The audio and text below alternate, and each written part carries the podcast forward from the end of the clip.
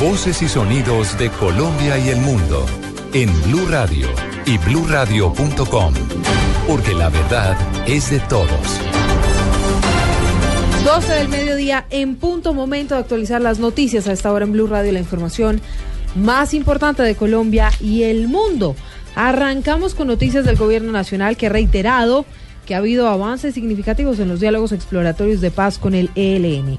Hay expectativa en todo el país por el inicio de la fase pública. Daniela Morales. Silvia, el ministro del Interior, Juan Fernando Cristo, reveló que ya se ha avanzado en un buen porcentaje sobre toda la etapa exploratoria en el inicio de un eventual proceso de paz con el Ejército de Liberación Nacional.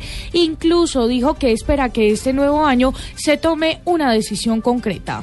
Se ha avanzado mucho en, la etapa exploratoria con el Ejército de Liberación Nacional, se ha avanzado mucho en la construcción de una agenda. Esperamos tener buenas noticias comenzando el año 2016 en torno a la iniciación de una etapa formal de las negociaciones con el Ejército de Liberación Nacional. El ministro dijo que no habrá paz completa si el ELN no deja las armas. Daniela Morales, Blue Radio. Muy bien, Daniela, gracias. 12 un minuto. Ya está en marcha el primer plan retorno por las principales vías del país. Carlos Arturo Albín. Buenas tardes, Silvia. Hasta ahora el reporte de tránsito es que la movilidad se encuentra en buen estado hacia los dos sentidos en la entrada de la capital. Se esperan que en hora de la tarde llegue el grueso de vehículos que ingresen a Bogotá. Coronel Manuel Silva, comandante de Policía de Tránsito de Bogotá tenemos más de 353 mil vehículos que estamos visitando a lo largo y ancho del país para el día de hoy. Están todos los dispositivos para el retorno en lo que tiene que ver a las principales capitales eh, de, algunos departamentos, como también lo primordial a la capital de Bogotá, donde se garantizan todos los corredores de la autopista sur, la autopista norte, la calle 13, la calle 80. El director de la Policía de Tránsito Nacional también indicó que 70.000 policías están sobre las vías orientando y protegiendo la vida de los viajeros. Carlos Arturo Albino, Blue Radio. Carlos, gracias. Son más de 1.700.000 los vehículos a que se transportarán eh, y se movilizarán por las principales vías del país. Por supuesto, usted puede escuchar todos los detalles aquí a través de Blue Radio y de nuestra cuenta en Twitter, arroba Blue Radio Co. Seguir el minuto a minuto sobre cómo avanza este plan retorno. Pues bien, en diálogo con Blue Radio también habló el coronel José Miguel Correa, es el comandante de la Policía de Cundinamarca. Desde el 31 de diciembre hasta hoy ha habido un aumento significativo en el número de inmovilizaciones de vehículos. En el momento llevamos 117 vehículos entre motocicletas y automóviles que se han inmovilizado por diferentes causas, pero eh, se les ha hecho un llamado de atención, una inmovilización o un comparendo, un llamado de atención que están infringiendo las normas de tránsito. 60 casos más, se aumentaron 60 más con respecto al año anterior, o sea, hubo un 49% de inmovilizaciones y de fallas por parte de los conductores en materia de movilidad. De igual manera, también aún persisten conductores irresponsables que están manejando en estado de embriaguez. 12 del mediodía, 3 minutos. Preste atención a esta información porque podría resultar de su interés. Hoy habrá reversible en un solo sentido en la vía Bogotá-Villavicencio a partir de las 2 y 30 de la tarde. Carlos Andrés Pérez con los detalles. Con el regreso a sus hogares de miles de viajeros, las autoridades viales dispusieron aplicar hoy en el plan retorno en la vía Bogotá-Villavicencio un reversible en un solo sentido por los dos carriles. La medida iniciará a las dos y media de la tarde en el sentido Villavicencio-Bogotá. Así lo confirmó Juan Fernando Castillo, director operativo de COVID Andes. Eh, se va a realizar el reversible a partir de las dos y media de la tarde en el sentido Villavicencio-Bogotá.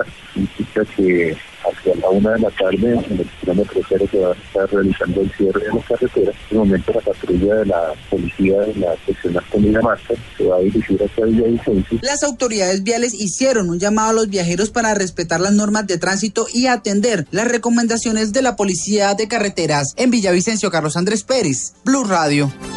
Carlos, gracias. 12, 4 minutos. Mientras tanto, continúan los accidentes de, tránsito y por eso el llamado de las autoridades a hacer siempre la revisión de los vehículos, a no conducir en estado de embriaguez y a siempre mantener las velocidades que indica la ley. Cinco personas heridas acaba de dejar un accidente que se registró hace pocos minutos en una vía de Cundinamarca. Los detalles con Juan Carlos Villán.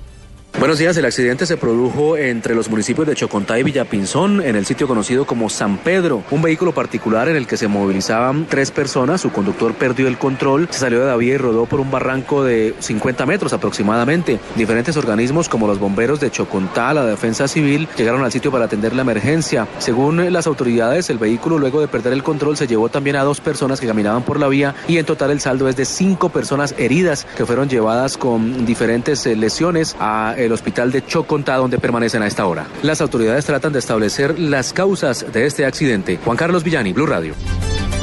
Juan Carlos, gracias. 12, 5 minutos de la actualización de las noticias, las más importantes de Colombia y del mundo a esta hora en Blue Radio. La seccional de tránsito y transporte de la policía en Antioquia ha informado que no se han presentado hechos graves en el plan retorno. Son 4.800 los uniformados que fueron desplegados para custodiar los seis ejes viales en el departamento de Antioquia, los seis ejes viales principales.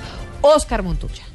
La policía dispuso de 20 áreas de control y seguridad a lo largo y ancho del departamento de Antioquia. En el plan retorno están comprometidos 4.800 uniformados. El comandante encargado de la seccional de tránsito y transporte en esta región, teniente Jorge Larrota, no solo contará con el personal humano, sino con tecnología para esta jornada. Están dispuestos equipos tecnológicos como radares de velocidad, sensores para detectar personas que de pronto hayan ingerido eh, bebidas embriagantes y quieran conducir para que esto no nos genere algún tipo de accidente o contratiempo en las vías del departamento. Al momento pues se reporta una normalidad total. Del 28 de diciembre a la fecha se han movilizado por las carreteras de Antioquia 180 mil vehículos. En Medellín, Oscar Montoya, Blue Radio. Oscar, gracias a 12, 6 minutos. Mientras tanto, la Policía Metropolitana de Barranquilla ha implementado una campaña denominada Caravanas por la Vida. La estrategia ha permitido reducir los homicidios y las riñas durante el primer puente festivo del año. Diana Ospino. Caravanas de carros y motos de la Policía Metropolitana recorren por estos días los sitios de rumba y reunión para verificar el comportamiento de los ciudadanos. La estrategia, según el general Gonzalo Londoño, comandante de la Policía Metropolitana, permitió tener un mejor resultado en materia de seguridad frente al mismo periodo del año anterior. El comportamiento de la gente fue ejemplar. Eh, con relación al año anterior en la ciudad de Barranquilla, el primero de enero se tuvieron cinco homicidios, el año anterior, en, este, en esta ocasión solamente uno. Y fue un hecho sucedido al interior de un hogar eh, que es, complicado digamos, controlar algo al interior de una casa. También hubo una disminución en las riñas, lo cual nos complace porque hemos encontrado que en la ciudad de Barranquilla, pues el tema del holgor y la alegría hace que también la gente con la ingesta de licor se agreda mutuamente. El alto oficial señala que acercarse a la comunidad será su estrategia para empezar a mejorar los niveles de seguridad en Barranquilla. Desde la capital del Atlántico, Diana Ospino, Blue Radio. 12, 8 minutos. Vamos a cambiar de tema a esta hora en Blue Radio y vamos a, ahora al departamento de Casanare. ¿Qué pasó en el primer cara a cara entre los concejales y el nuevo alcalde de Yopal, el polémico John Calzones? ¿Habrá oposición? ¿No habrá oposición? Le preguntamos a José Patricio Solano.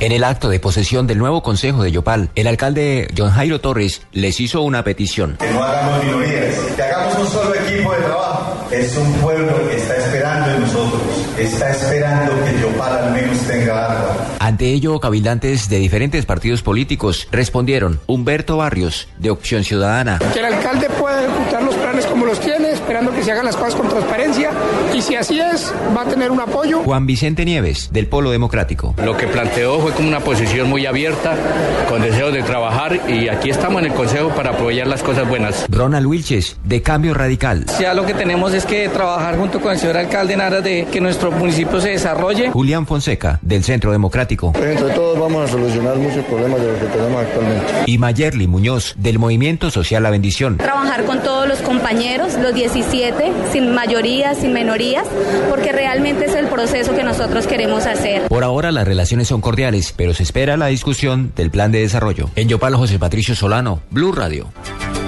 12, 9 minutos. Según el ejército, las estructuras de los grupos guerrilleros que operan en el oriente del país están debilitadas por cuenta de los fuertes golpes dados en 2015. Javier Rodríguez. Durante el 2015 se redujo en un 45% el nacional de los grupos guerrilleros en el oriente del país, especialmente en el departamento de Santander, como lo explica el comandante de la segunda división del ejército, general Luis Fernando Montoya. Podemos dar cuenta eh, que fueron afectadas de manera sensible las estructuras del bloque Magdalena Medio, zona norte, en donde fueron neutralizados tres cabecillas. Igualmente, es significativo el balance contra el ELN, en donde fueron afectados siete cabecillas al eh, eh, Frente Libardo Moratoro, el EPL, pues allí fue afectado eh, un cabecilla del primer orden. Este fue un esfuerzo conjunto con las fuerzas militares. Los operativos del ejército en la zona del Catatumbo, el norte de Santander y la serranía de San Lucas en el sur de Bolívar continuarán durante el 2016. Bucaramanga, Javier Rodríguez, Blue Radio. Javier, gracias. Sin dinero para operar la logística administrativa de la gobernación eh, de Quindío, habría dejado a su sucesor, el sacerdote Carlos Eduardo Osorio, la saliente gobernadora Sandra Paola Hurtado. Juan Pablo Díaz. 15 días solamente duró el proceso de empalme entre los gobiernos saliente y entrante del departamento del Quindío, pues no se logró cumplir con la agenda particular para evaluar los procesos administrativos en la entidad territorial. Andrés Buitrago es el coordinador de la misión de empalme del posesionado mandatario sacerdote Carlos Eduardo Osorio. Nos vamos a encontrar con dificultades como que eh, no hay absolutamente un peso de presupuesto para fotocopias, para impresiones, para las tintas, eh, de papelería, pero bueno, eh, era un panorama que esperábamos. El nuevo gobierno del Quindío le pide a la Procuraduría General revisar los acuerdos y compromisos firmados durante el proceso de empalme por parte del gobierno saliente de la mandataria Sandra Paola Hurtado. Desde Armenia, Juan Pablo Díaz, Blue Radio. El alcalde de Santa Marta aseguró que las medidas restrictivas sobre el uso nocturno de las playas se mantendrán, una medida que no ha caído bien entre los habitantes. Luis Oñate.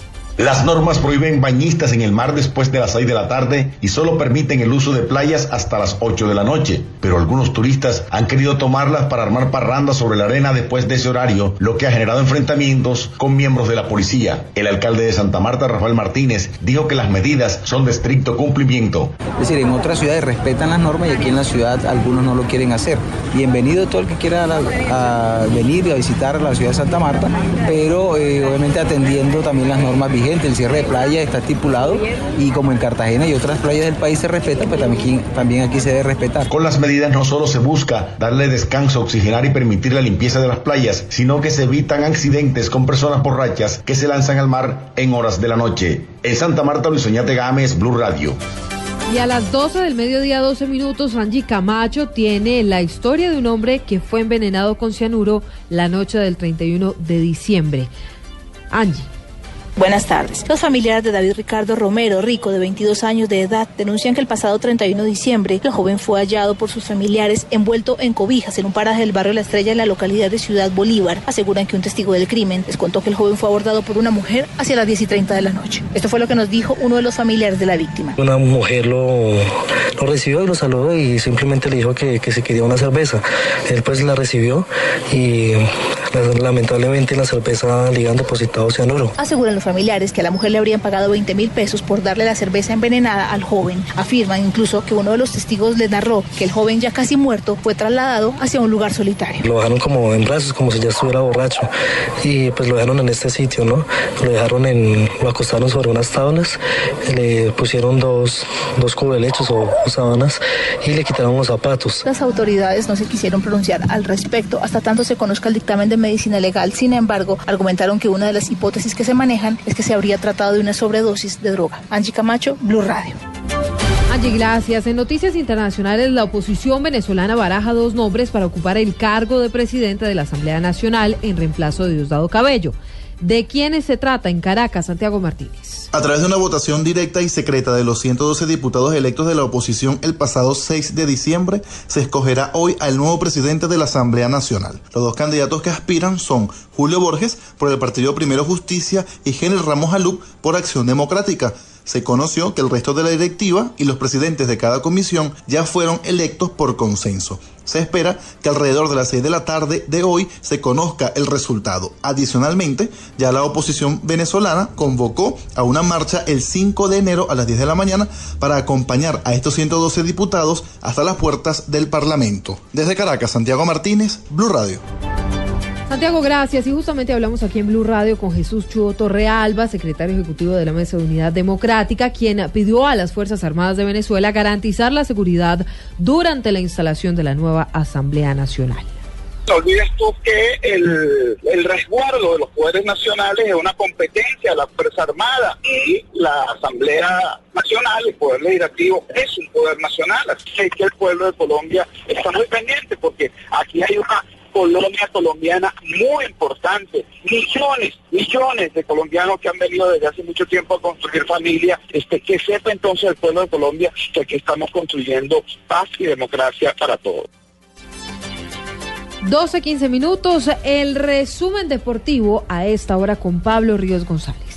El Chelsea sigue obteniendo resultados positivos desde que llegó el técnico holandés Gus Hiddink. En esta ocasión, los londinenses vencieron 3-0 al Crystal Palace en condición de visitante con anotaciones de Oscar William y Diego Costa. Vale recordar que Falcao García no estuvo presente en este compromiso correspondiente a la fecha 20 de la Premier League por una lesión. A esta hora, el Everton recibe al Tottenham en el torneo que el Arsenal lidera en solitario con 42 puntos. En España, hoy a las 2 y 30 de la tarde, el Real Madrid de James Rodríguez visitará al Valencia por la jornada 18 de la liga. Y por último, el defensa colombiano del Ludogorets de Bulgaria, Brian Angulo, quien por esos días se encuentra en su natal Cali, manifestó su deseo de volver a la selección Colombia y disputar la Copa América Centenario. Que es un sueño que no tiene, estar ahí, que lo vuelvan a llamar a la selección. Y como te digo, ahora que, que se, se, viene una Copa América bonita, que es en el Centenario, y, y, bueno, que estamos en la final del torneo, aprovechar todo eso para, para poder volver a la selección. Angulo ya fue convocado en una oportunidad por José Néstor Peckerman para enfrentar a Estados Y Eslovenia en noviembre de 2014. Pablo Ríos González, Blue Radio. Pablo, gracias. A las 12 del mediodía, 16 minutos, terminamos con esta actualización de noticias, los hechos más importantes que suceden a esta hora en Colombia y el mundo. Recuerden que pueden seguir el minuto a minuto sobre cómo avanza el plan EXO a lo largo y ancho del país a través de nuestra cuenta en Twitter en arroba Blue y por supuesto en nuestra página web bluradio.com.